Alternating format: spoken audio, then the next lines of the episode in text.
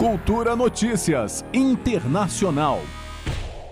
Em seu discurso de abertura da 75ª Assembleia Geral da ONU, nesta terça-feira, o presidente Jair Bolsonaro disse que o país é vítima do que ele chamou de brutal campanha de desinformação sobre a Amazônia e o Pantanal. E, acima de tudo, possuindo e respeitando a melhor legislação ambiental do planeta. Mesmo assim, somos vítimas de uma das mais brutais campanhas de desinformação sobre a Amazônia e o Pantanal. Em pronunciamento marcado por distorções, Bolsonaro tentou se esquivar das acusações de que seu governo não age contra as queimadas nas regiões da Amazônia e do Pantanal. Nossa floresta é úmida e não permite a propagação do fogo em seu interior.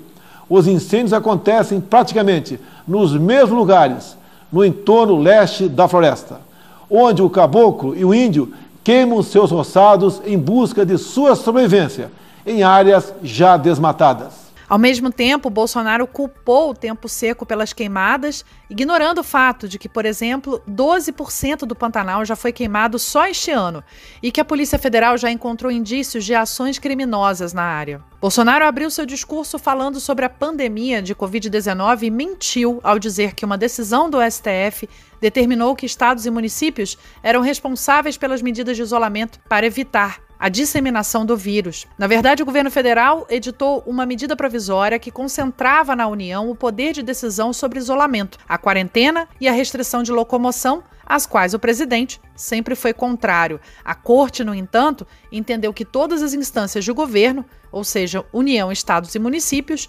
deveriam agir contra a pandemia. O presidente acusou ainda a imprensa de politizar o vírus e disseminar pânico entre a população. Como aconteceu em grande parte do mundo, parcela da imprensa brasileira também politizou o vírus, disseminando o pânico entre a população.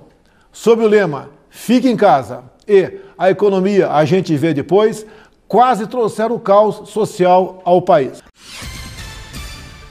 O discurso do presidente dos Estados Unidos, Donald Trump, não se diferenciou muito de Jair Bolsonaro no Brasil. Há pouco mais de um mês das eleições, que acontecem em 3 de novembro nos Estados Unidos, Trump dedicou boa parte do seu discurso na Assembleia Geral da ONU a ataques à China que tinha sido um de seus principais alvos na campanha de 2016, elogiou o ataque aéreo norte-americano em Bagdá, no Iraque, que matou o general iraniano Qassim Soleimani em janeiro, e acusou novamente a China de ser responsável pela pandemia de coronavírus.